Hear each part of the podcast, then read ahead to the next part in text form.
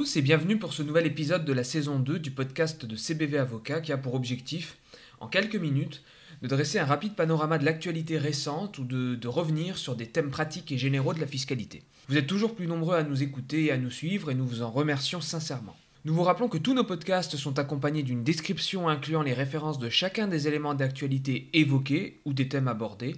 CBV Avocat souhaite ainsi partager son expérience et sa passion pour une matière qui n'est pas toujours facile d'accès, tant les sources sont variées. Ce podcast se destine donc à toute personne désireuse d'approcher et ou d'approfondir cette matière. Comme chaque début d'année, notre épisode du jour est consacré à la loi de finances. Nous vous proposons donc une sélection des mesures adoptées dans la loi de finances pour 2022. Conformément aux règles habituelles, les mesures évoquées ne comportant pas de date d'entrée en vigueur spécifique s'appliquent soit à l'impôt sur les revenus dus au titre de l'année 2021 et des années suivantes, soit à l'impôt sur les sociétés dû au titre des exercices clos à compter du 31 décembre 2021, soit à compter du 1er janvier 2022 pour les autres dispositions ou mesures fiscales. La première mesure ayant retenu notre attention est l'article 3 de la loi de finances pour 2022 qui apporte des clarifications relatives au crédit d'impôt dit emploi d'un salarié à domicile, plus particulièrement en ce qui concerne le sort des prestations de services rendues à l'extérieur du domicile. À cette fin, l'article 199 sex decies du Code général des impôts est modifié en prévoyant expressément que certains services rendus à l'extérieur du domicile sont considérés comme des services fournis à la résidence du contribuable lorsqu'ils sont compris dans un ensemble de services incluant des activités effectuées à cette même résidence. Par exemple, l'accompagnement des enfants sur le parcours entre l'école et le domicile continue d'être éligible au crédit d'impôt dès lors qu'il est lié à la garde de l'enfant à domicile. En sus, le législateur confirme l'application de plafonds spécifiques pour certaines dépenses. Ainsi sont légalement plafonnés par an et par foyer fiscal à 500 euros le montant total des travaux de petit bricolage dit homme toute main, à 3000 euros le montant de l'assistance informatique et Internet à domicile, et à 5000 euros le montant des interventions de petits travaux de jardinage des particuliers. La deuxième mesure ayant retenu notre attention est l'article 13 de la loi de finances pour 2022 qui anticipe les conséquences fiscales et sociales du nouveau statut unique de l'entrepreneur individuel prévu à l'article 1er du projet de loi en faveur de l'activité professionnelle indépendante, adopté en première lecture par le Sénat le 26 octobre 2021 et qui sera présenté en première lecture à l'Assemblée nationale en début d'année 2022 en principe. À compter de l'entrée en vigueur de ce statut, l'entrepreneur individuel pourra, sans avoir à modifier son statut juridique, opter pour l'impôt sur les sociétés en optant pour son assimilation à une EURL ou lorsque son activité est de nature agricole à une EARL dont il sera l'associé unique. Cette option est codifiée à l'article 1655 sexies du Code général des impôts. Il convient de garder à l'esprit que les entrepreneurs relevant du régime des micro-entreprises, à savoir micro-BIC, micro-BNC ou encore micro-BA, y compris les auto-entrepreneurs, sont obligatoirement soumis à l'impôt sur le revenu. Ceux qui souhaitent être assujettis à l'impôt sur les sociétés doivent donc préalablement opter pour un régime réel d'imposition. L'option est révocable jusqu'au cinquième exercice, suivant celui au titre duquel elle a été exercée. Elle devient donc irrévocable au bout de 5 ans. En pratique, l'option présente un intérêt pour les entrepreneurs dont le taux moyen d'impôt sur le revenu excède celui de l'impôt sur les sociétés. Nous vous recommandons néanmoins de vous rapprocher de votre conseil fiscal afin de procéder à des simulations et à une analyse circonstanciée de votre situation le cas échéant. Le cabinet CBV Avocat est à votre disposition pour vous proposer de telles simulations et analyses si vous le souhaitez. Les dispositions de l'article 13 entreront en vigueur à la date d'entrée en vigueur du nouveau statut d'entrepreneur individuel. Plus précisément, ces dispositions devraient être applicables à l'expiration d'un délai de 3 mois à compter de la publication au journal officiel de la loi en faveur de l'activité indépendante, sous réserve de la publication à cette date du décret d'application. Autre mesure abordée, l'article 19 de la loi de finances pour 2022 qui aménage le dispositif d'exonération des plus-values professionnelles dégagées à l'occasion d'un départ à la retraite ou de la transmission d'une entreprise individuelle, en reprenant et en complétant, le cas échéant, les mesures annoncées dans le plan en faveur des indépendants présenté le 16 septembre 2021. La première mesure a trait à l'élargissement des conditions d'application des deux dispositifs précités, en autorisant la cession d'une activité mise en location-gérance à une personne autre que le locataire gérant.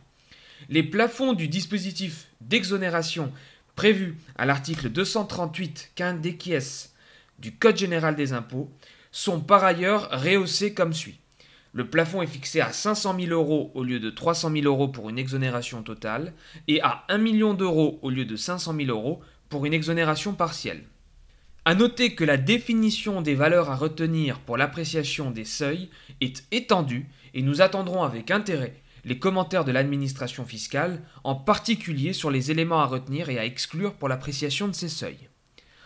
Enfin, le délai entre le départ à la retraite et la cession pour bénéficier de l'exonération prévue à l'article 151 septies grand A du Code général des impôts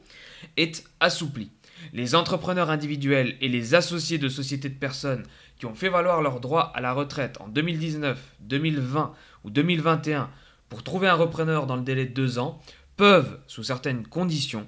bénéficier d'un allongement à 3 ans du délai entre le départ à la retraite et la cession. Passons à une autre mesure prévue également à l'article 19 de la loi de finances pour 2022 qui proroge jusqu'en 2024 le dispositif de l'abattement fixe dirigeant et accorde à certains dirigeants souhaitant bénéficier un délai supplémentaire d'un an pour céder leur titre. Pour rappel, en vertu de l'article 150 ODTR du Code général des impôts. Les gains réalisés par les dirigeants de PME soumis à l'impôt sur les sociétés qui cèdent les titres de leur entreprise à l'occasion de leur départ à la retraite sont réduits d'un abattement fixe de 500 000 euros, quelles que soient les modalités d'imposition de ces gains, à savoir qu'ils soient soumis au PFU de 12,8% ou au barème progressif de l'impôt sur le revenu. Pour pouvoir bénéficier de l'abattement, le dirigeant doit notamment cesser toute fonction dans la société dont les titres sont cédés et faire valoir ses droits à la retraite dans les deux années suivant ou précédant la cession. Afin de tenir compte des difficultés liées au contexte économique et sanitaire, ce délai est porté à trois années pour les dirigeants faisant valoir leurs droits à la retraite entre le 1er janvier 2019 et le 31 décembre 2021 lorsque ce départ en retraite précède la cession.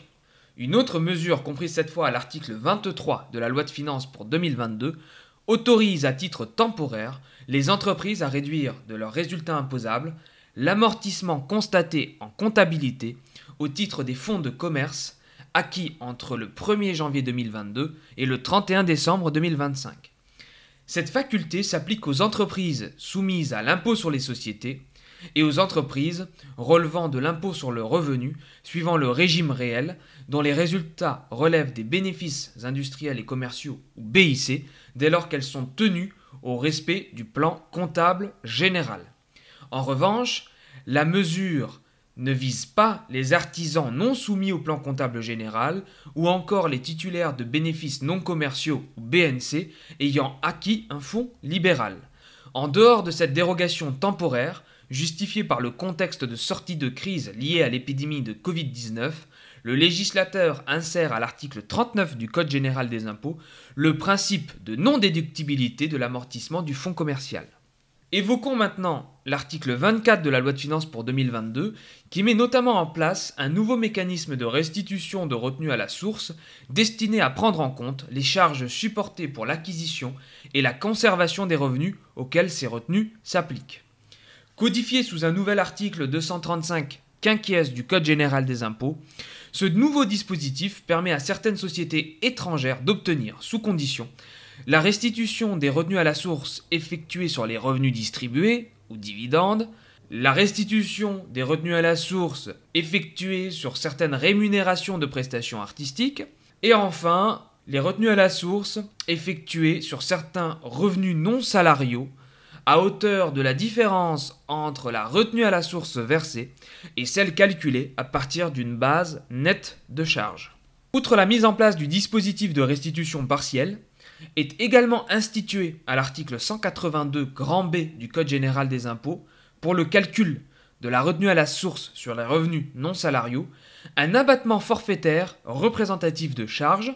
Cet abattement s'ajoute à celui d'ores et déjà prévu pour la retenue à la source sur les rémunérations des prestations artistiques. Pour ces deux retenues, à savoir celle sur les revenus non salariaux et celle sur les prestations artistiques, ce n'est donc que dans le cas où le montant des charges réellement supportées est supérieur au montant des charges calculées forfaitairement que la société peut obtenir, a posteriori, la restitution de l'imposition correspondant à cet excédent. Autre mesure abordée. L'article 30 de la loi de finances pour 2022 assouplit les conditions dans lesquelles les acteurs du secteur bancaire et financier peuvent opter pour la taxation à la TVA en leur permettant d'opter opération par opération plutôt que globalement pour l'ensemble de leurs opérations. En d'autres termes, le présent article supprime le caractère global de l'option et accorde aux acteurs du secteur financier la possibilité d'appliquer l'option pour la taxation à la TVA de leurs activités bancaires et financières aux seules opérations qu'ils déterminent. Cette modification est codifiée à l'article 260 grand B du Code général des impôts. Autre mesure ayant retenu notre attention, les articles 70 et 79 de la loi de finances qui aménagent le régime d'imposition des gains de cession d'actifs numériques réalisés par les particuliers. Premièrement, les critères permettant de qualifier de professionnel l'exercice d'une activité d'achat et de vente d'actifs numériques sont qualifiés et alignés sur ceux prévus pour les opérations de bourse. Cette disposition est applicable aux opérations réalisées à compter du 1er janvier 2023. Cet apport du législateur, codifié à l'article 92 du Code général des impôts, est très intéressant en ce que l'ancien critère du caractère habituel était vecteur d'une importante insécurité juridique. Le cas échéant, les plus-values réalisées en 2023 dans un cadre professionnel seront alors imposées selon le régime des bénéfices non commerciaux ou BNC et non plus selon celui des bénéfices industriels et commerciaux ou BIC comme le souligne l'article 92 précité. Les plus-values réalisées dans un cadre non professionnel, taxées en principe au PFU de 12,8% peuvent, sur option, être soumises au barème progressif de l'impôt sur le revenu. Là encore, cette option est applicable aux sessions réalisées à compter du 1er janvier 2023 et pourra donc être exercée pour la première fois en 2024 pour l'imposition des revenus de 2023. Avant-dernière mesure ayant retenu notre attention. Pour rappel, en vertu de l'article 123 bis du Code général des impôts, sauf exception, toute personne physique domiciliée en France qui détient directement ou indirectement 10% au moins des actions, parts, droits financiers ou droits de vote dans une entité juridique établie ou constituée à l'étranger et dont le patrimoine est principalement composé d'actifs financiers et monétaires est imposable en France à raison des revenus de cette entité lorsqu'elle est soumise à un régime fiscal dit privilégié. L'article 133 de la loi de finances pour 2022 aménage l'article 123 bis précité en prévoyant que cette condition de 10% est présumée satisfaite lorsque le contribuable est le constituant ou le bénéficiaire réputé constituant d'un trust. Il s'agit d'une présomption simple que euh, le contribuable peut combattre en rapportant la preuve contraire. On attendra donc avec intérêt les commentaires de l'administration fiscale relatifs à la nature des éléments de preuve pouvant être considérés comme probants. Enfin, dernière mesure, euh, objet du présent podcast dédié à la loi de finances pour 2022, il s'agit de l'article 134 de cette loi. L'article 134 de la loi de finances pour 2022 modifie l'article 1649 AC du Code général des impôts et oblige les établissements financiers à informer les personnes physiques détentrices de comptes que les données d'identification transmises à l'administration fiscale française peuvent être communiquées aux administrations fiscales d'autres États membres de l'Union européenne ou de territoires ayant conclu avec la France une convention permettant un échange automatique d'informations à des fins fiscales. Il convient de rappeler que les institutions financières françaises, teneurs de comptes, organismes d'assurance et assimilés, et toute autre institution financière, doivent mentionner sur une déclaration spécifique les informations requises pour l'application des conventions conclues par la France permettant un échange automatique d'informations à des fins fiscales. Ces informations peuvent notamment concerner tout revenu de capitaux mobiliers, ainsi que les soldes des comptes et la valeur de rachat des bons ou contrats de capitalisation et placements de même nature. En espérant que cet épisode d'actualité fiscale vous ait été profitable, nous vous donnons rendez-vous au prochain épisode. A très bientôt et surtout une très bonne année 2022.